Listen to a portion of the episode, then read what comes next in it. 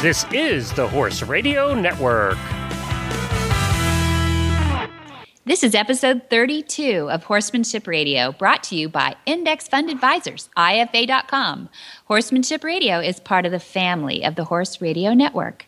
And today we have Dr. Sue Kane to talk about a new book called Horse Sense for Leaders. And we have Chris Morris. He's a trainer of remedial horses, and he lives in the southeast of England.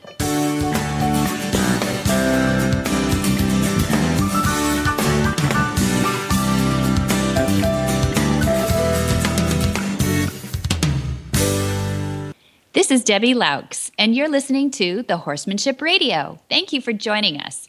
The Horsemanship Radio airs on the 15th and the 30th of the month, and I have my producer, Jen, with me today. Hi, Jen. How are you? Happy New Year. Hello, and Happy New Year to you, too. Do you, are you a resolutions person for New Year? You know, some years I get on the bandwagon, some years I don't. I, you know, I, I actually, I'm old enough now that I start to call it resolve. I resolve to. Oh, that's interesting. Yeah, because it sounds so boring to do another year of resolutions you're going to give up on. You know, you well, yeah. When you when you say resolutions, you have an automatic out because yeah, it's a resolution it's and nobody does them. Everybody gives those up. Yeah. So I, I like the resolve to. Yeah. Yeah. What about you? Are you a resolution person? Um, I'm a resolution person. I'm not one of those to announce or proclaim proclaim my resolutions. No, because then you'd be held to it. Yeah. Correct.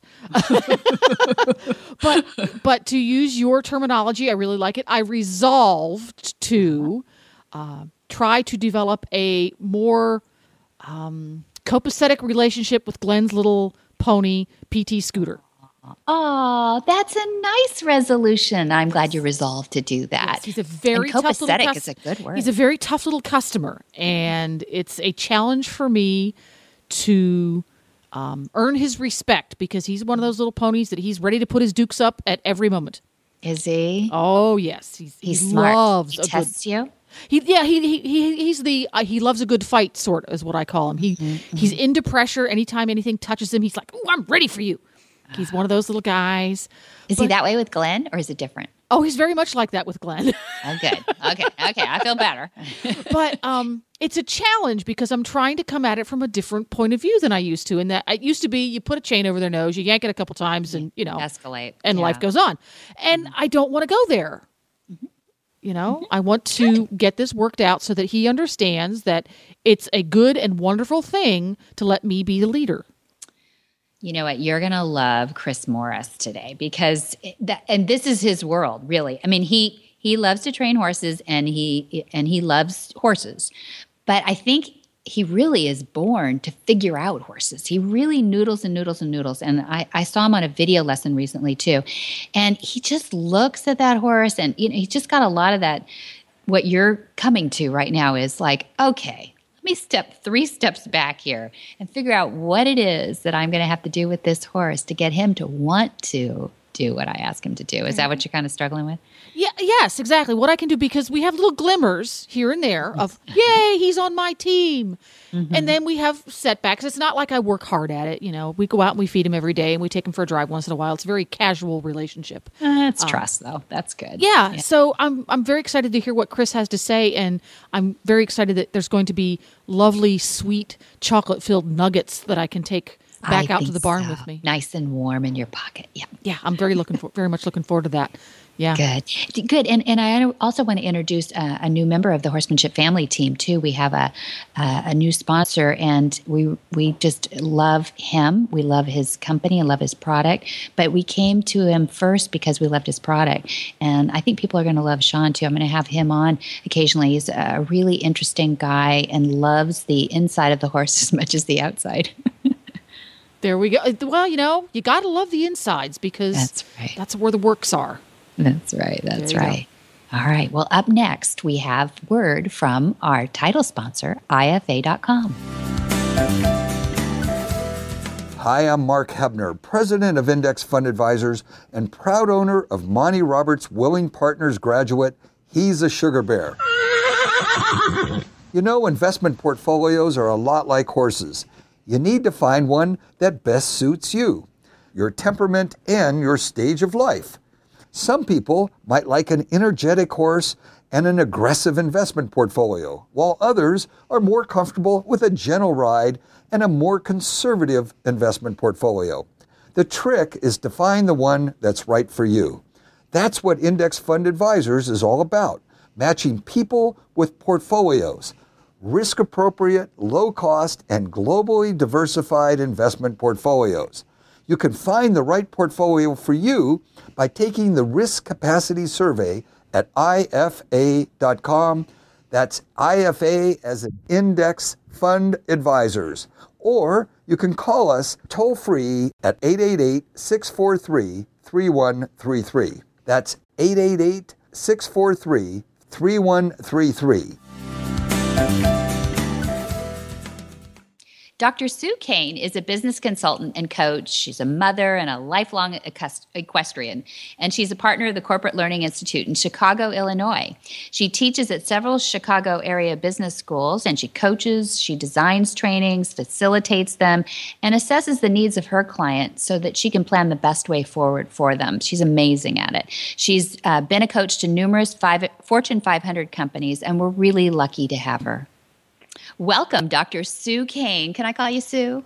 You may. Thank you for asking so glad to have you on here. It's a great excuse to have you on here. You're a lot of fun. We've we've talked on the Horse Radio Network before, but I don't think I've had you on Horsemanship Radio before, have I? I don't think this is a first. Oh, people are going to love you. Dr. Sue Kane is so much fun because she's a horsewoman. So even That's though right. she's got doctor in front of her name and she's not a vet, she Nope. she belongs here. For sure. She she has horses too, and has been a lifelong horsewoman. And uh, tell us what you've got in the barn right now, Sue. Gosh, okay. I have Joey, who is a 11 year old quarter horse appendix, probably thoroughbred, and he was given to us, and he turned out to be a fabulous horse for my 13 year old daughter. He's pleasure horse. We ride him English and Western, and he's a lovey and a very uh, fabulous individual. And then we just bought a another horse. He's a Tennessee Walker that wasn't um, wasn't being utilized enough, and uh, was bored. And he just came off a colic incident. He's lovely. He's ten. He's gaited, so I don't know. He's as you you know teaching me what his gaits mean. I don't know what they mean, but uh, he's a lovely guy too. So that's what we have. Yeah, he's got a Tennessee accent. Is that it? He's teaching you. Yeah, he he he uh, drinks some whiskey uh, occasionally. That's his name, in fact, is whiskey at midnight. So That's all right. Yeah, very cool. Very cool. And uh, you are very busy, I know, as a coach and doing. I, I don't know what you do between 2 and 4 a.m. You just waste your time about then. But um, you have managed to help us put a book together. And that's why I wanted to have you here today because so many of our, our listeners are interested in how horses are. Um, affecting our lives in positive ways and that we're excited about the direction that they're going and um, i want you to tell us a little bit about that excitement that you put in this book and it's called horse sense for leaders right It is. It's called Horse Sense for Leaders Building Trust Based Relationships. And what I think is that your horse, time with your horse, gives you the energy sometimes to pull through in other parts of your life. And you can make parallels frequently between things you're learning from one world that transfers to the other. And in this case, the book we've written, and by the way, for your audience's um, edification, you, my friend, are my co author. yes, so it's written by Susan part. Kane and Debbie Roberts Loch, and the book um, kind of moves through the the process of introducing four trust based concepts that we think Monty Roberts shows up with as a world leader and then traces backwards how he builds trust in the round pen Yeah. and how that transpires in terms of a horse's personal development and how that conversation can be used in a human to human concept. And it's a little so it's a little edgy. Book's a little edgy. Edgy Yeah. huh? Yeah. Well that, you said it well. You said it well. So to make it easy Uh-huh. for everybody tell Sure. us first how did you learn that horses have a communication system that we can tap into Oh, I've watched so many join ups. When I first came across Monty's work and, and stood on, at the round pen, I would watch and watch and watch. And and what I was fascinated by is they, in fact, have a gesture based language that Monty calls Equus. And the gesture based language is, is broken down in the round pen by, by, by discernible steps. I mean, you can watch Monty enter the round pen and then turn a horse loose and then um, using his gesture send the horse away for contemplation. And then as the horse thinks, oh gosh, this is a lot of work, bring the horse in to think about maybe he'd like to join up or she to join up. And then once that moment occurs, welcome that horse into that bond and then move forward with with some things that that the horse really wasn't ready for prior to join up. Now that's a conversation. Yeah, that's right. That's exactly what he calls it, a conversation. But what's the most important thing? Is he the only one who can do this? You can do this too, right? Sue, you've done this. Oh, you would laugh. Everybody would laugh. No. Yes, with my new horse, Whiskey at Midnight, who you all know now a little bit about. Uh, I had a join up opportunity in the indoor arena this last week in 20 degree below weather, and I have to say, could have gone better. Yeah, it could have gone better. No, no could video. Have gone nobody better. had their phones on them or anything. No, darn.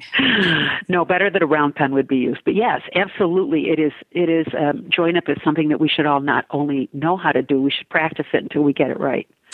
I don't think you ever useful. get it completely right. I, you know, it is For a sure. conversation. Like, do we get conversations right? No, it's Nah. different every time. So don't, Yeah. you know, nobody should beat themselves up about it. But what I love is that you have nailed what the conversation really how it evolves so that there is a beginning and an end and that builds that trust and that's what we wanted to start out to impart in this in this book too which you've done so well we wanted to connect the dots between uh, uh, dad's monty's trust-based work so that we understand his impact on horses and clients and colleagues.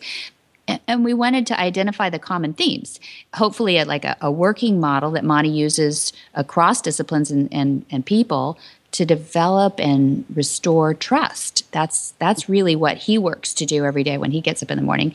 And uh, you know I, I think there were a lot of models in the book that uh, that demonstrated that that showed that but i think the veterans um, with ptsd probably was the best story that uh, embodied that what did you think Oh yeah, we for the book we interviewed. So the book has about what nine or ten chapters, right? And for the book we interviewed a cadre of people from the business world. Uh, uh, uh, one returning veteran. Um, let's see, um, uh, many students of Monty's, admirers of Monty's, to find out what did they think uh, uh, that, that their, what are their personal takeaways from the join up conversation that, that could that could transfer to their own individual worlds. Absolutely. And, and everybody has a different emphasis on what they're looking at in that join up conversation, interestingly enough. But yeah, it, it is such the, the core theme of the book is how to build trust, trust based relationships. How did Monty do it? How does he do it with people? And it's Yeah. remarkable to watch as he goes around the world, right?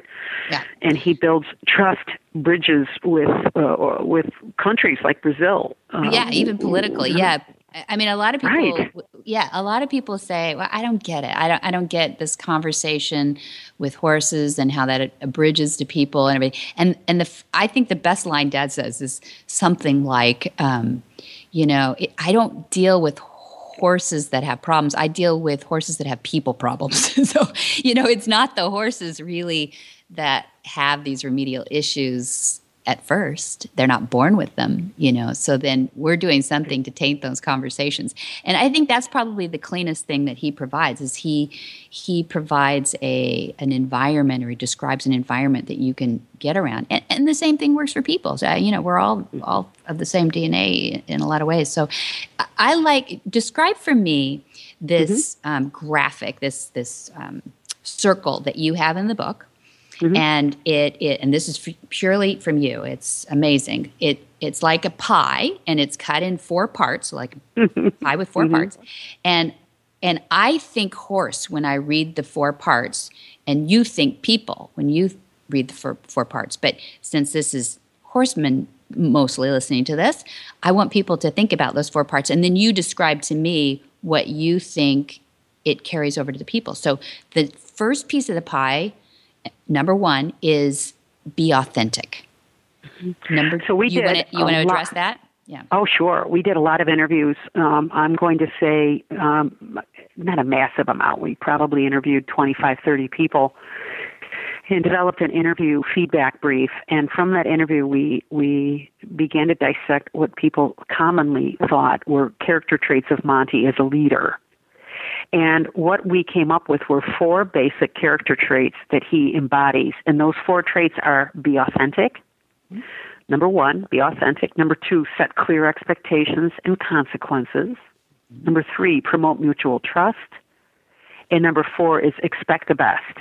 Yes. So Monty is all about going around in his own teachings and continuously, if not daily, um, recites the following uh, incantation. And it is, I don't want you to be as good as me. I want you to be better than me. And one of the interesting things that strikes me about his effective leadership is that leaders think they're, they're actually working with followers, but uh, really effective leaders know that they're developing other leaders.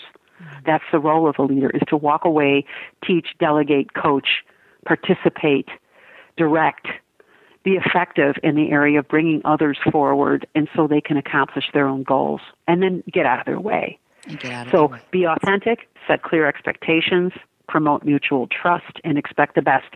Those are the four character traits we saw commonly throughout those interviews. Mhm, of the leaders, yeah, that that have used the same concepts, and the horse person is thinking about that. Be authentic, set clear expectations, promote mutual trust, and expect the best.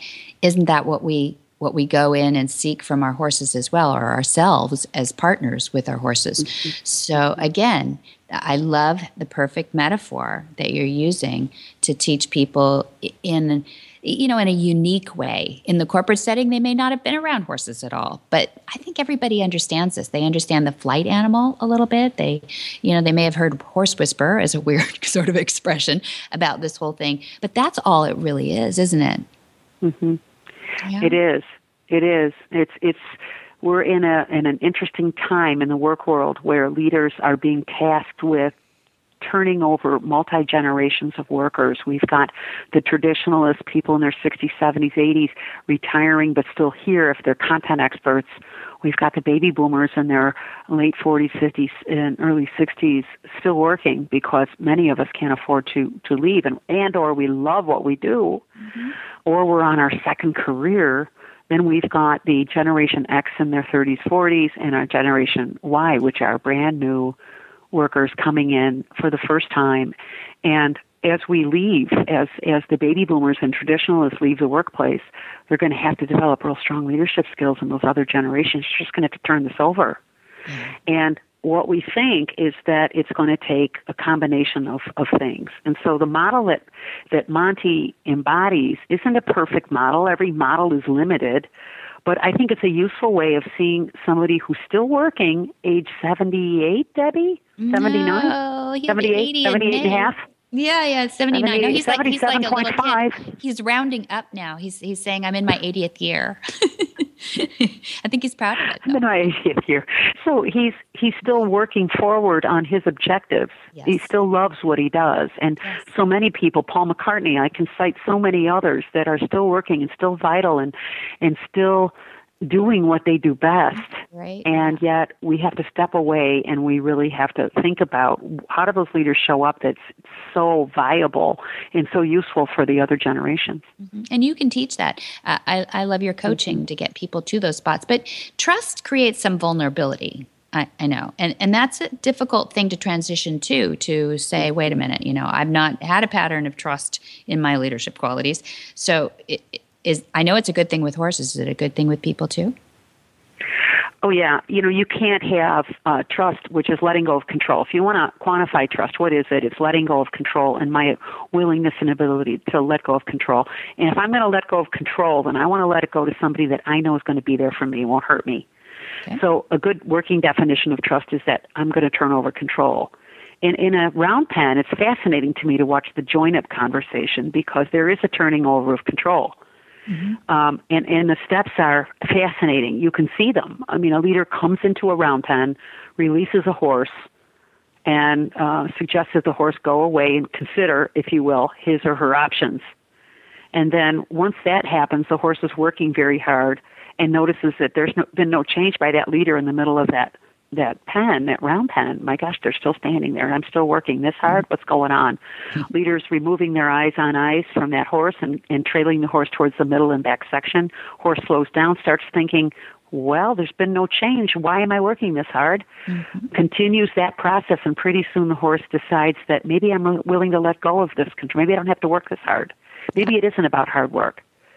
And so that letting go of control, that moment of join up for me is that mutuality of two individuals saying, let's not hurt each other. Let's move forward with some goals together. They're mutual, aren't they? Let's get going. That's right, and, and I love uh, the horse yeah. stories are incredible. I, I love what mm-hmm. what's been gleaned for people like Joe Camp's story. I mean, just to to, to back up what you just said, it was so mm-hmm. cute to hear him say things like. Um, you know that that join up works trust works because it's free will. That horse chose to be with you at the time that he chose not vice versa. It's his choice whether he wanted to say i trust you as my leader or not. So those were really important points that, too that were um, brought up through wonderful stories of joe camp and gosh you you have several in there. What, what are some of your favorites? Oh, we've got the greatest interviews. I can't. I mean, uh, let's see, who paid me more to interview? No, I'm kidding. Right. Nobody paid me to interview them. Um, no. They are all so incredibly great. We've got Joe Camp, who who wouldn't love Benji, Benji's author and and filmographer and and uh, and author uh, Joe Camp. My gosh, uh, who you know his his whole concept is relationship has to come before expectations, and, and who, who can't who can argue that? Um, we've got interviews from Dr. Uh, William Miller um, brilliant, brilliant therapist from University of New Mexico, and and whose whose core essential uh, practice is around motivational interviewing. And how do you get an individual in an interview to a situation where they feel like moving forward and they own those steps? And it wasn't anything you did. You you created the environment. Wow. I mean, wow.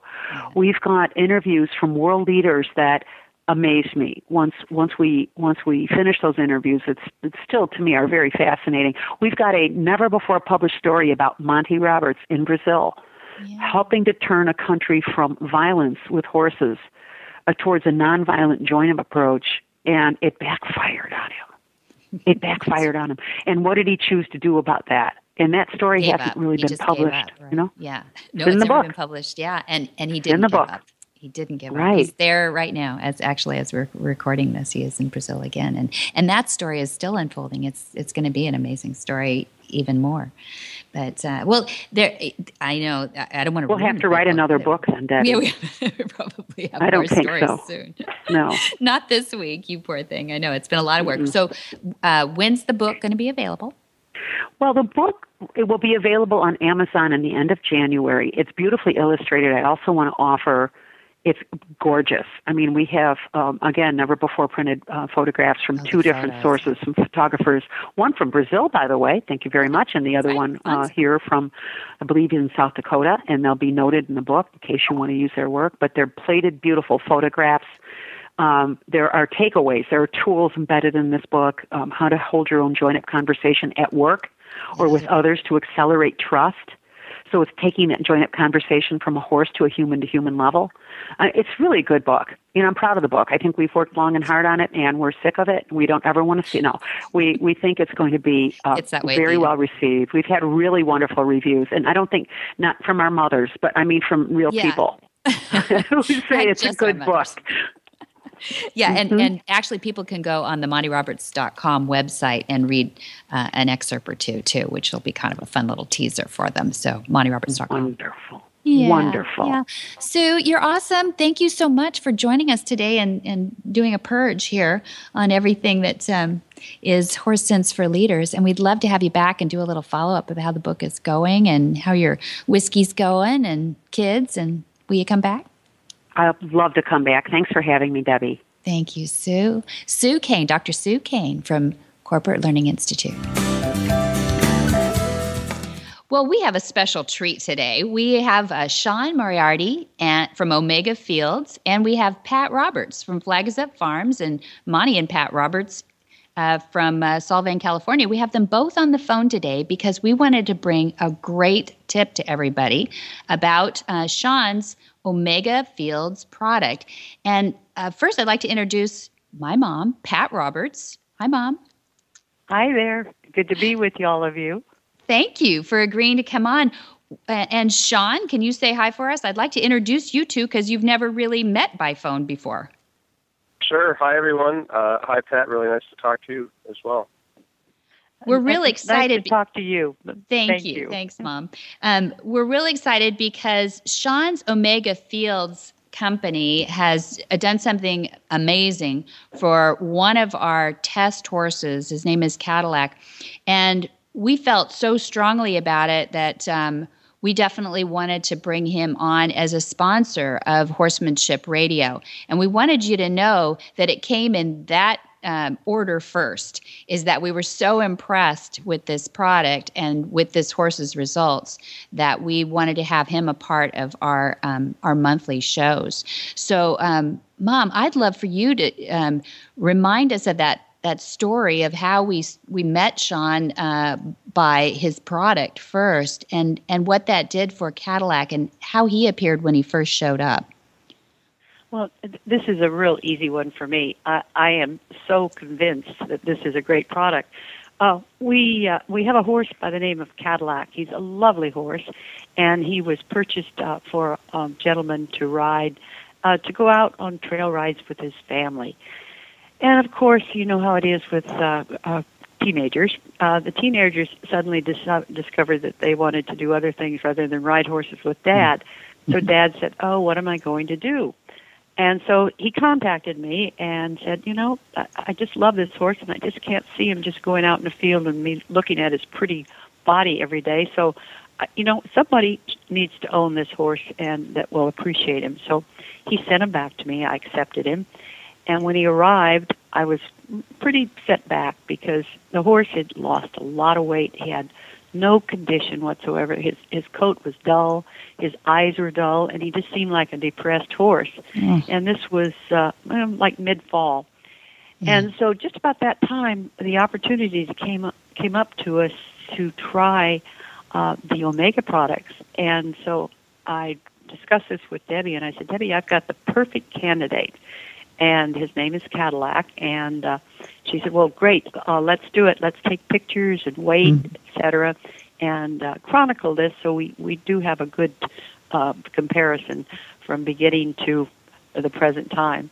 So we did, and we took his weight and. Um, and you know, just uh, pictures of his overall condition, right. and put him on our product, and uh, started feeding him, and uh, uh, this horse just almost immediately it perked up mm-hmm. and his coat started within like say three weeks to get more of a sheen to it and even his eyes were brighter mm-hmm. and within two months we had put over 111 pounds on this horse and he was actually a different horse and so i just said oh my gosh you know this is awesome and i'm totally convinced and so I, I, I'm here to say that this product really works, and Yeah. for people that have horses that they really want to do a big kindness to, they should really try it. Yeah, they should. Uh, And Sean, this is where I, I got to bring you in, and and uh, Mom and I are both scratching our heads, saying, you know, Mom, Mom and Dad have been in the horse business their whole lives. I mean, Dad likes to joke that he didn't get in the horse business until he was about three or four, fooling around before then. Uh, but they've been in the horse business their whole life. What is it about the Omega Fields product? He believes in in natural, uh, you know, supplements, and and he's a big supplement guy himself. But something's different about your product. What is it? Well, first of all, Pat, I, I want to say thanks for the for that word of uh, encouragement. I, that's why I do what I do. I absolutely love hearing those stories. So I, I could hear them all day long. I, I appreciate hearing yours. It's uh, it's why we do what we do. But Omega Fields uh, was built around a really um, unique and proprietary technology. Flaxseed has been known for a long time to contain rich source of omega-3 fatty acids, along with omega-6 and omega-9 fatty acids in, in a near perfect balance. But historically, there was a problem using it. It's high in fat, and when it was uh, milled into a feed product or a food product, it, it would go rancid very quickly. So our company had developed a proprietary technology for stabilizing this high fat flaxseed to make it usable, uh, give it a long shelf life in a natural uh, environment. We don't use any chemicals or additives to mm-hmm. extend the shelf life or anything like that. It's a completely natural process. Um, I used to run the and own the milling facility that made the product, so I was really hands-on with that technology, and that's what makes our flax really different. Um, it makes it usable, it makes it nutritious over a long period of time. We guarantee an 18-month shelf life, so consumers can use it with confidence without it going rancid. That you know would potentially harm the horse. So quality of manufacture, every single thing in that uh, product, Omega Horseshine, is food grade. It's the same exact flaxseed I used to sell to the large major food companies. So we for make people. it at food That's grade. people, for grade. For, yeah, yeah. Uh, you know, household brand names like Clif Bar and Kashi and people like that. The same exact product I would sell to them went into the Omega Horseshine. So it's made at a food grade facility with great care of product quality. Uh, the stabilization technology makes that omega three uh, nutrition nutritional value locked in and usable for a long period of time. So we're just we're very proud of that, and the the proof is in the pudding, so to speak, that it, it really works. You'll see dramatic results like Pat did in a fairly short period of time, and uh, we we just absolutely love hearing those kind of stories. It happens very regularly, and uh, we'd love to add more of your stories to it. So uh, you can check us out at omegafields.com. Um, it's just like it sounds, omegafields.com, and or you can call Mm-hmm. our office uh, during business I'd like to give him that number, and, and I'd like to say too that Cadillac was on Omega Horseshine. If people are interested, because you'll see that there's a lot of products there too. Um, I know that you've you sent us the nibblers, and you've got other products, but it, uh, Cadillac is uh, definitely his improvement was on the Horseshine, and uh, the eight eight seven seven number, the toll free number that I have for you is 877-663-4203. And uh, I, I'll repeat that 877 663 4203. And what do you think, Mom? You want to put any other horses on Omegas? Oh, definitely. Uh, I, in fact, I've already started another horse. Uh, a- actually, yesterday on the program. Uh, it's a horse that wasn't in, in as bad a condition as, as poor Cadillac was when he came in, but it's a horse that could. Um, do, he needs a little little help, and uh, I expect uh, a, a pretty quick turnaround uh, since we, we're not hampered by uh, you know a weight that's way less than what is uh, Yeah. optimum. So Yeah, I, I'm looking forward Great. to it, and and I just I, I really thank you, Sean, because this this is a super product. I know I'm on omegas myself, and I know I believe in them. Um, but this is the first time that I've tried them with the, with the horses, and uh, I am totally impressed. Thank you. Chris Morris of Whispering Equus is based in the southeast of England, and he spends his time uh, training clients' horses and helping remedial horses with their issues. Mostly, he enjoys helping owners understand how and why horses behave the way they do. Welcome, Chris Morris, all the way from the southeast of England. How are you tonight? I'm great, thanks. Hey, Debbie. How are everyone? Oh, everyone, everybody's been great here. It's it's uh, Christmas time around here, which is always fun. What's It it, is. looking like? Is it is it looking like Christmas around southeast of England? It is. We woke up in it's freezing cold and not a lot of daylight. It's typical England weather in December. Oh, I'm so sorry. no, it's all good. We're used to it.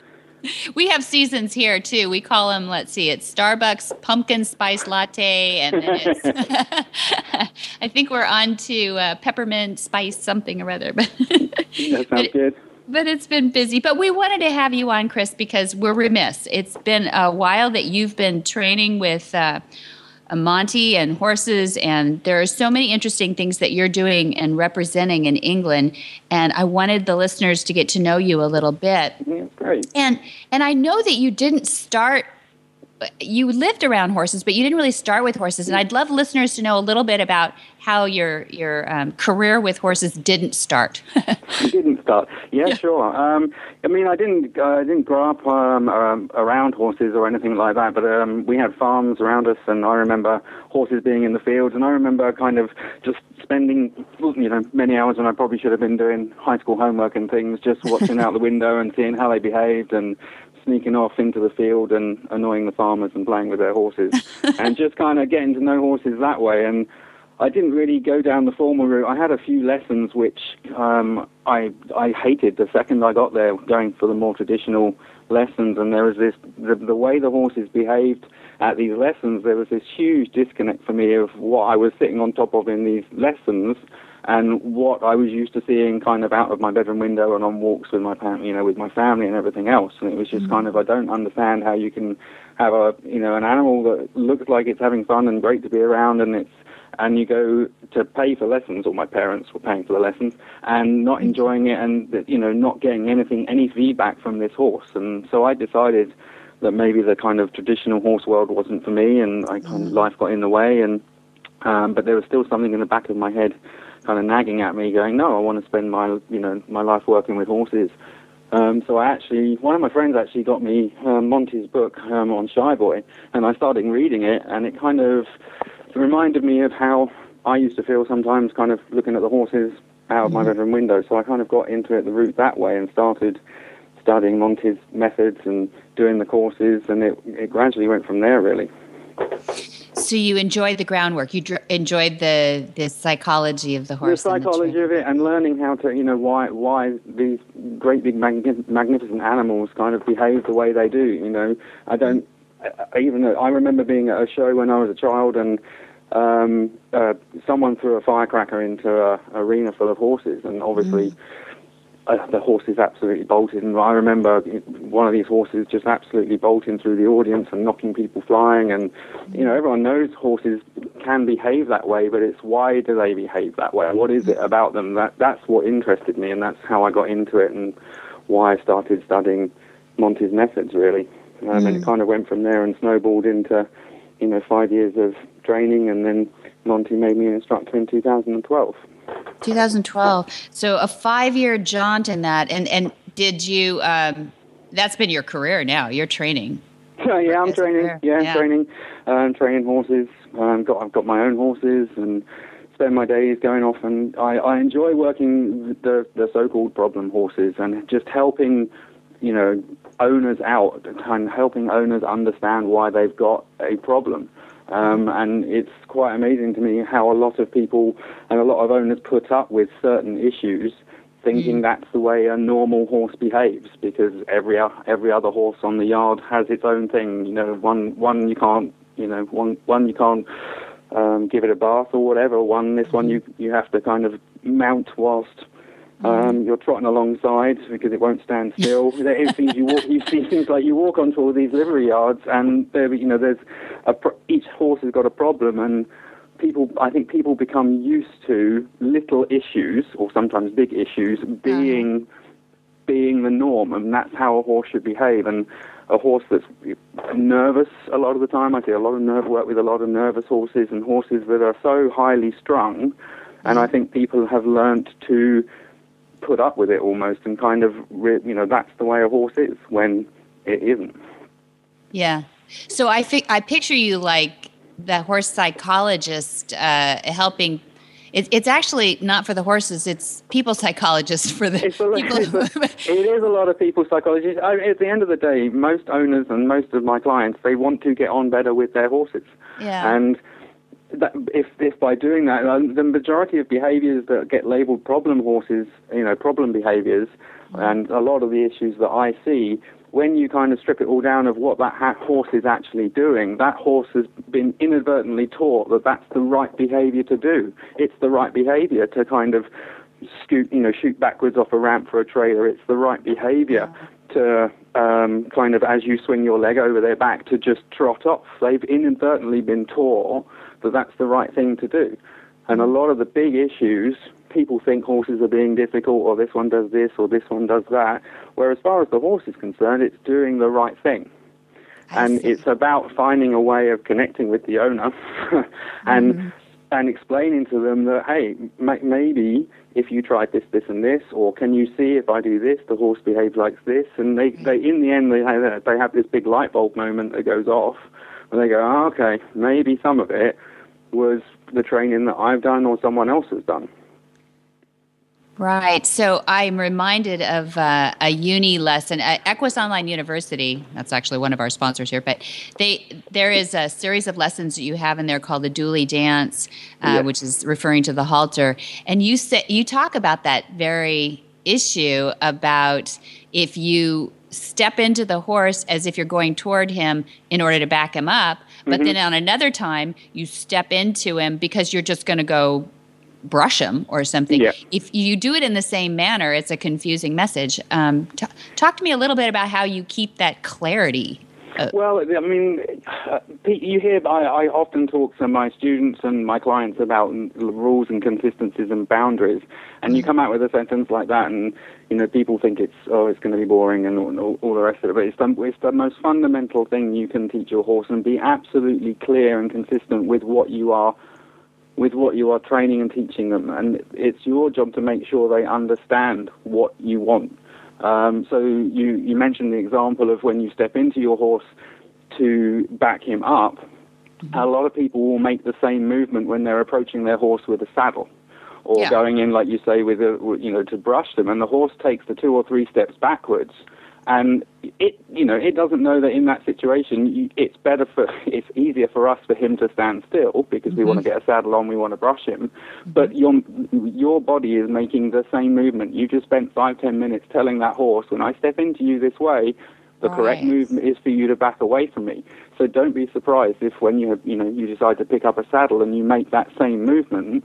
As far as the horse is concerned, your body is asking him the same thing. So don't be surprised if he takes those two or three steps backwards. And it's not the horse's fault if you Yeah. think that's the mistake. It's up to you to figure out, hey, what am I doing with my body mm-hmm. to get these step backwards? Oh, I've just taught him, you know, square shoulders, walking into his space means step backwards. So it, mm-hmm. it's only a slight change from you. Turn yourself sideways and kind of almost side or sidestep into him, and he will stand still. Because it's a different cue from your body. I see. So you turned your body uh, not shoulder square. You've turned at a 45, or sorry, even a 90, even. Yeah, I mean, a lot of Yeah. horses, very, very sensitive horses. It, it, you don't have to make a big dramatic, you know, sidestep into them. Um, but a lot of horses, very nervous horses, y- you know, is you have to be really.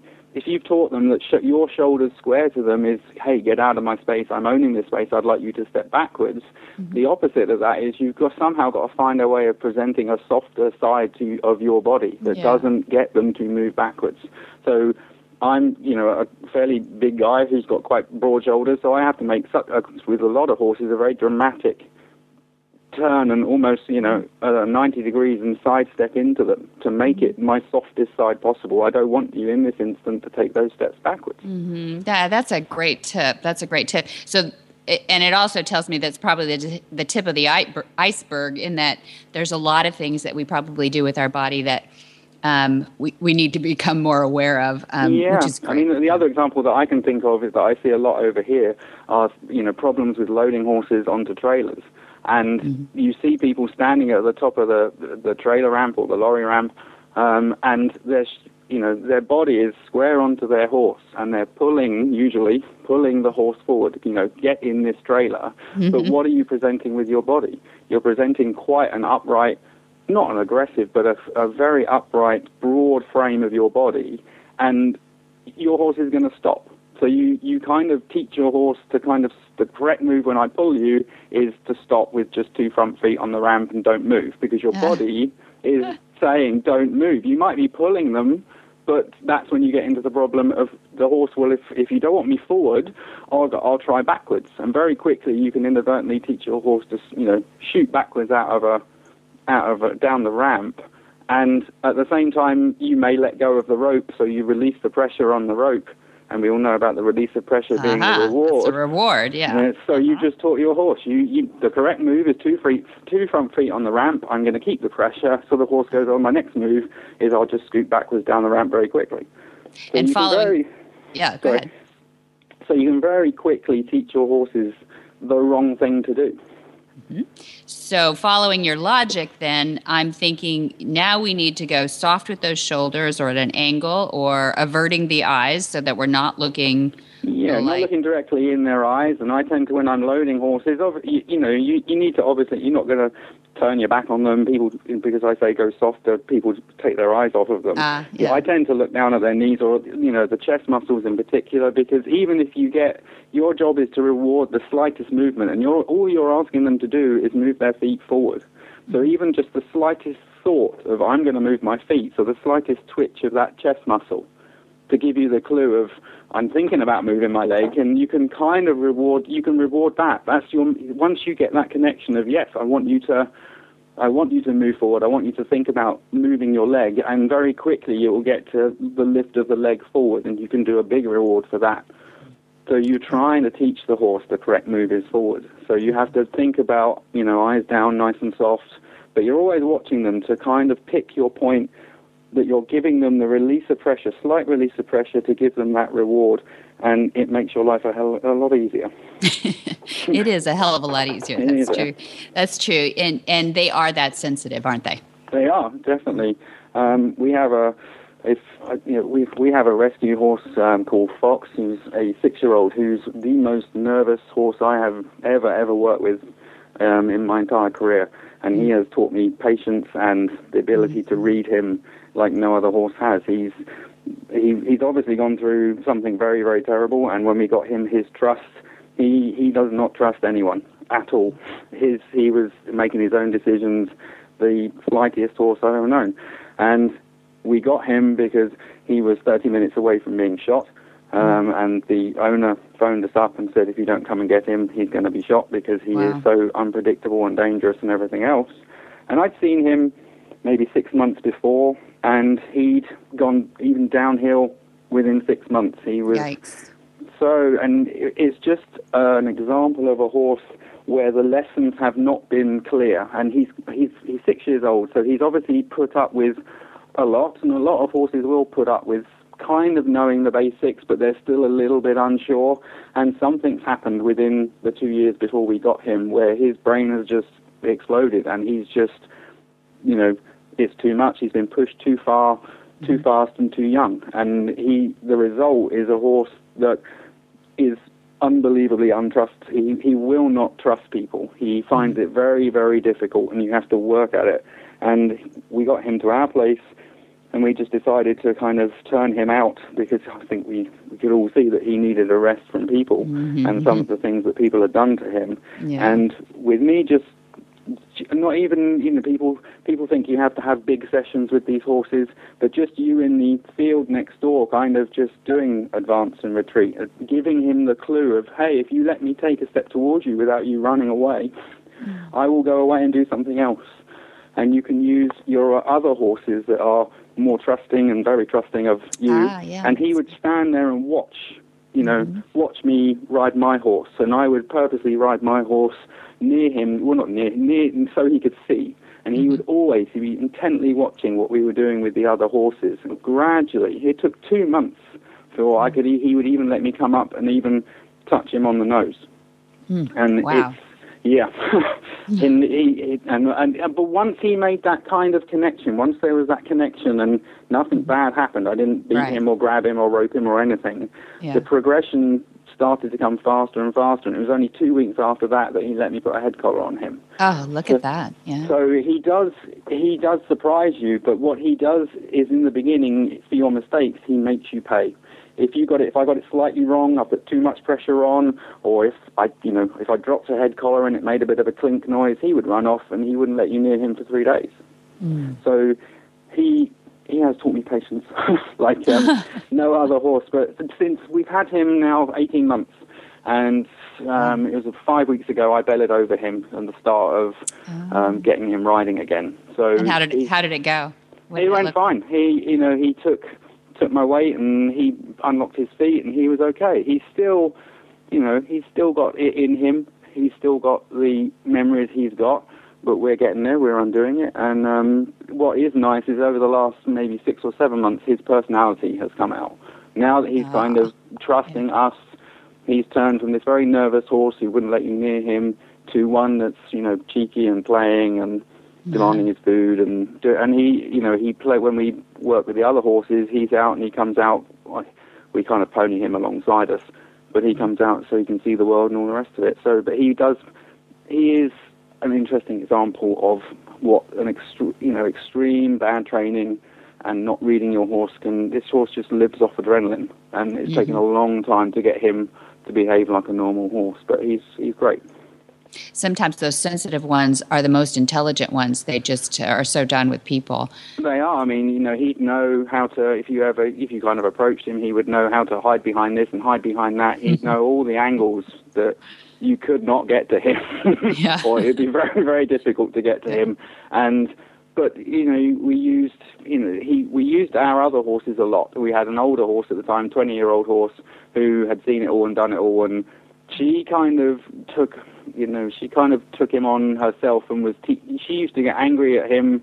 You know, if we were trying to, you know, halter them to lead them to another pasture or get them back to the barn, if he ran off, she would go mm-hmm. and kind of round him up.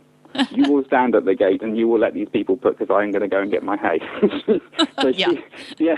So he kind of got a lot. We, uh, you know, we. That's well, that's the good thing about having um, confident uh, and a stable kind of mini herd that we had at the time to allow you to kind of work with these kind of horses because they can teach they can teach each other more than we can for in in an instant. So we used our horses and helped helped them out that way as well. Yeah, that's fantastic. So I know that you can never get complete trust from Fox. He will probably have some flashes and everything. But what's your lo- long term hope for him? My long term hope for him is um, we want him to be happy, you know, be happy, and also just to be a normal horse, and to see him playing around this year without, you know, with a couple of the youngsters, and just being a normal horse, and letting us go up to him, and you know, do the things that you do to a normal horse, and it not be this big deal, Yeah. um, was great for us. But my hope for him is that um, one day we, he is going to be rideable. It's, it's not just his emotional side of it as well. That whatever happened to him, he had a bit of a bad injury on his pelvis as well. So you, you, which is fixed, but we're kind of easing him in and just doing a lot of groundwork with him. And it's the groundwork that is the key because I don't, I, I'm not that I would be brave enough to get on him first anyway. I'd belly over him fine, but there's, I know what he's like, and because I don't, there's that split second of when you swing your leg over. Um, I know that I'm not going to be a good enough rider to sit it if he does decide to do something crazy. So I am building him up with the groundwork, and um, and the rider that I have, she will come over and she does groundwork with him too. So he, the trust is there. So that any the time that she gets on, I'm going to be on the ground, and we're going to treat it like, hey, we're doing groundwork, but we're dealing with you know the weight on your back, and we're going to deal with it like a groundwork session. Um, Rather than the kind of person that does a lot of groundwork, then suddenly getting on the horse and disappearing from view almost, and the horse is kind of left going, oh, okay, I was okay with you down on the ground, um, but in the in the saddle, I'm not really quite sure. Um, and I think people miss out a lot of the groundwork stuff because it's it's your chance to read your horse and get to know your horse, and it makes you more comfortable when you're working your horse that you can kind of guess how your horse is going to react and when you eventually get on them you can feel the same thing underneath you so you can kind of have a guess it helps your confidence and if your adrenaline is low and your confidence in situations is good the ride will probably go better so i think people miss out a lot of the groundwork and too Yeah. much groundwork Yeah, incremental. I love that. That's really Yeah. good. Uh, and I know that you're not only passionate about horses, which I can hear that through Fox and, and your, your career now, but you've also um, begun training with Monty on horse sense and healing. Uh, do you enjoy that work as well? Yes, I love that work. I was lucky enough that when I was at um, Flag for my instructor internship, there were two horse sense and healing um, workshops on that I got to participate in, which was um, it was just amazing to be a part of. Um, and then as an in, once Monty made me an instructor, um, I met Monty over here and we did an event over here at Tedworth House, which is one of the recovery right. centres over here, um, because we're looking to explore ways of kind of running the same kind of clinics over here. Um, and we're still in the, the early stages of it, um, but we, you know, I love doing them and seeing the seeing the change that you, you see in the people that attend these clinics, I just think is is just fantastic. And to show these people who come and anyone else that comes along that the, the trust you get from these horses and the trust that they are willing to show you when you communicate with them in a language they understand and it's Mm-hmm. not about fear and it's not about pain, how quickly that trust can help people that come to the horse sense and healing clinics Mm. is, is, is fantastic to be a part of. Oh, very nice. Nicely said, too. Thank you. I, I think we'll have to have you back to hear some uh, specifics about some of the people I know whose lives have been touched by you and the horses over there. I really I'd appreciate your to. work on that. I'd Yeah, glad to. thank you. Thank you. Well, thank you for joining us today. I know it's late there uh, in the evening, and I appreciate appreciate that you took time out for us. And it was fun to have you up for your first time on Horsemanship Radio. I hope you'll come back. Yeah, definitely. It was great to be great to talk to you and great to, and great to be there. Okay. Hi to everybody over there in UK. Thanks, Chris Morris.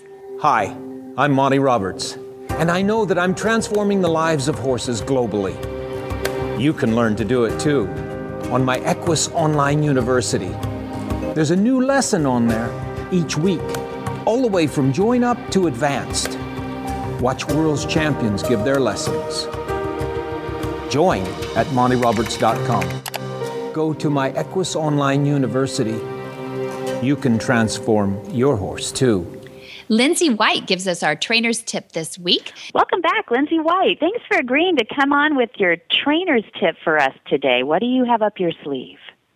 Well, I would like to share with you some thoughts um, that are 10 important messages with regards to safety that riders should remember on a daily basis. Perfect. Ready to Uh, go? so, firstly, uh, if you have a hard impact blow while wearing your helmet, you've got to definitely think about replacing it with a new one. Um, you Okay. can't always tell, unfortunately, when there's damage to the helmet, and it may not be visible to the naked eye. And if you consequently continue to wear that helmet and it did have an internal crack in it, and then you fall off again, you can be in really big trouble uh, if you land on your head because it will not provide the same level of protection that a new helmet would. So it, you really need to put replacing the helmet um, above, uh, you know, not simply because it's a lot easier to replace a helmet than it is to have a traumatic brain injury. Okay. Good. Wouldn't have known Uh, that. Right. Then something else to think about. Um, helmet manufacturers uh, generally recommend replacing your helmet every four to five years. Uh, not only because helmets take a beating from you know the elements, sweat, heat, dust, rain, etc. Yeah. Uh, but most people don't realise that the styrofoam in the helmet relinquishes its protection to uh, ability to protect the head over time, and it actually can uh, degrade. Um, so you you really should, at the very least, replace your helmet every four to five years. Now, that being said, if you wear your helmet, you know, every single day, it may re- need replacing sooner, and you'll pretty much know because you'll see start to see, you know, the the, the thickness of the the liner. Um, you know, deteriorate. So it may very well be that you have to replace it before that, but at a minimum every four to five years. Okay. All right. That does make sense. You do kind of see that Yep. styrofoams get get kind of um, squishy. Yeah. Um, another one is thinking about the hairstyle that you have when you ride. Um, because if you normally wear your hair in a ponytail, that can actually affect the fit of your helmet. So when you try on a helmet, it's very, very important to wear your hair in the style that you would when you're riding.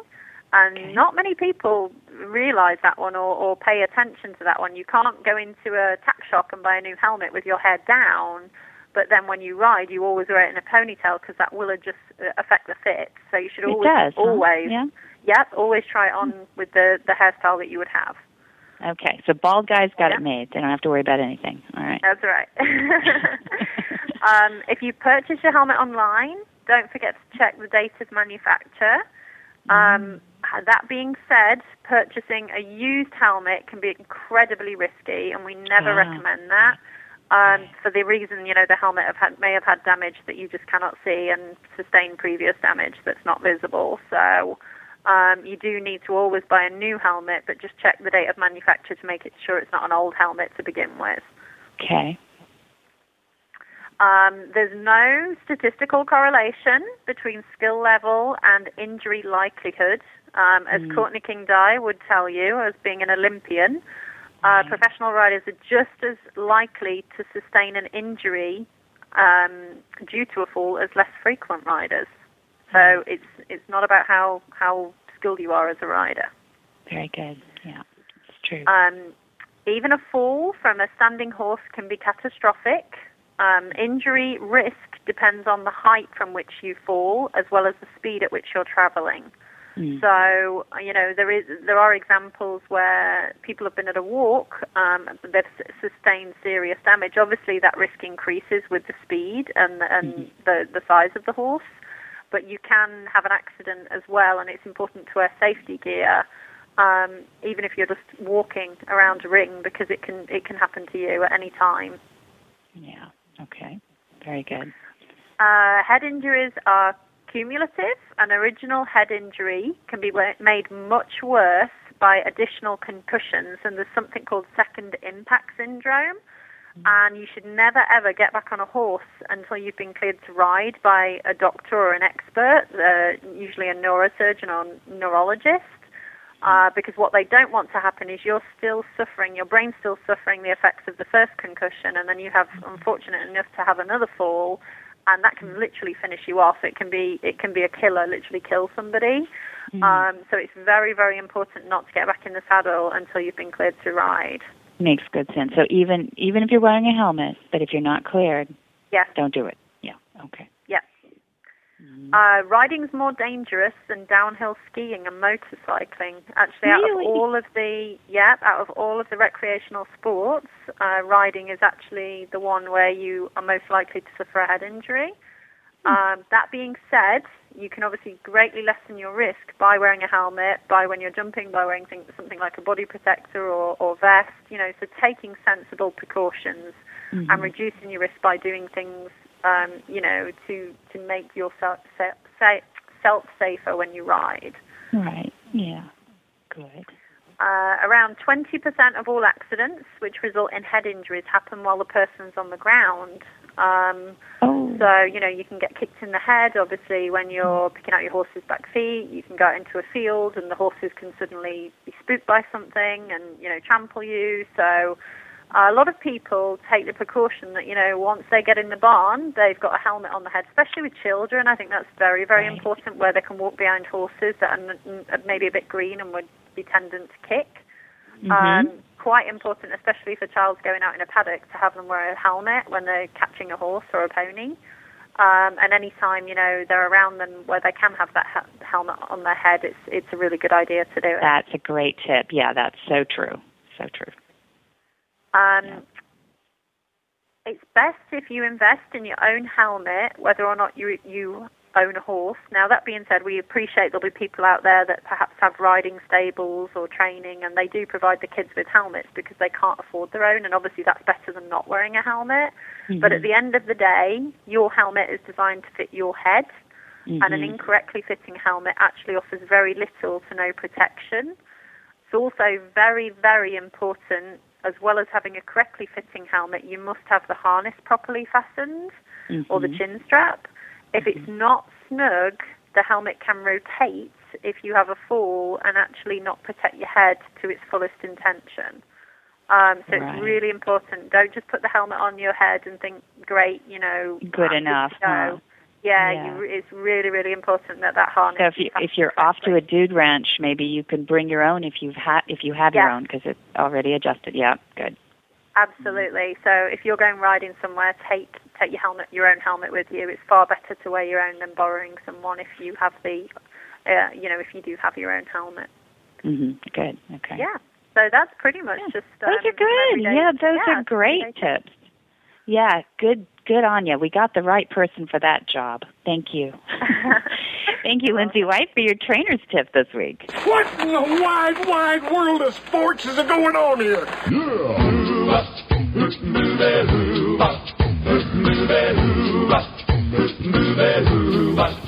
Where in the world is Monty Roberts?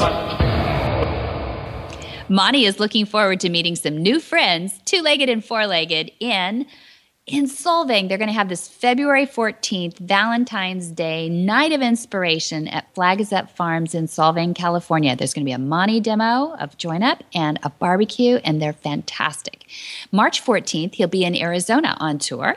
And then in England, March 24, 26, and 28, he's going to be all over the place. Yeah, that's Monty all over the place. Over you can, the place. You can find more at uh, www.montyroberts.com or you can call 805 688 6288 and speak with a real honest to goodness pleasant human being who will give you all the information you need. And now let's hear from one of our latest sponsors, Corigem Animal Products.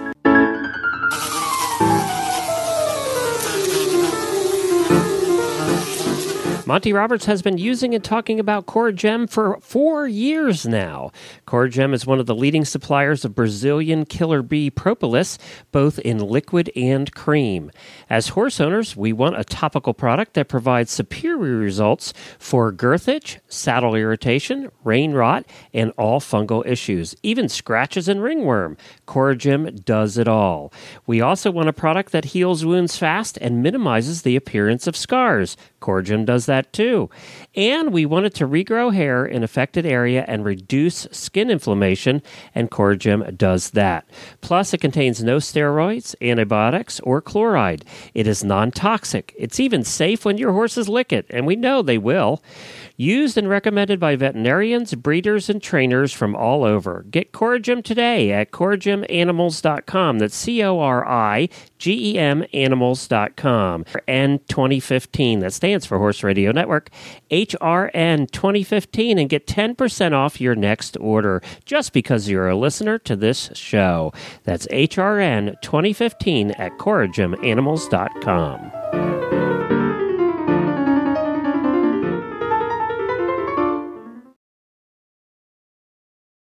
For details about today's show, you can go to horsemanshipradio.com where you can find links, photos, and more information about today's guests. And we'd love to hear your feedback. So please follow us on Facebook at facebook.com slash Monty Roberts. And you can also follow Monty on Twitter at twitter.com slash Monty underscore Roberts. Good job. You do that well. And how do they get to the app, Jen? How does all you need to do is whip out your smartphone, iPhone or Android, go to your app store, right. and if you type in the words Horse Radio Network, it will come up and it's quick and it's free and it's easy. So if it asks you to give you a credit card number, you got the wrong spot. It's Aha. a free application and it has every single one of the Horse Radio Network shows on it, including Horsemanship Radio. Great, thanks. Yeah, it's really easy that way. I just hit that little app button. That's good. And many thanks to our sponsors. Couldn't do it without you guys. Be sure to visit all the other great shows on Horse Radio Network too at www.horseradionetwork.com. But until next time, have many happy horse hours.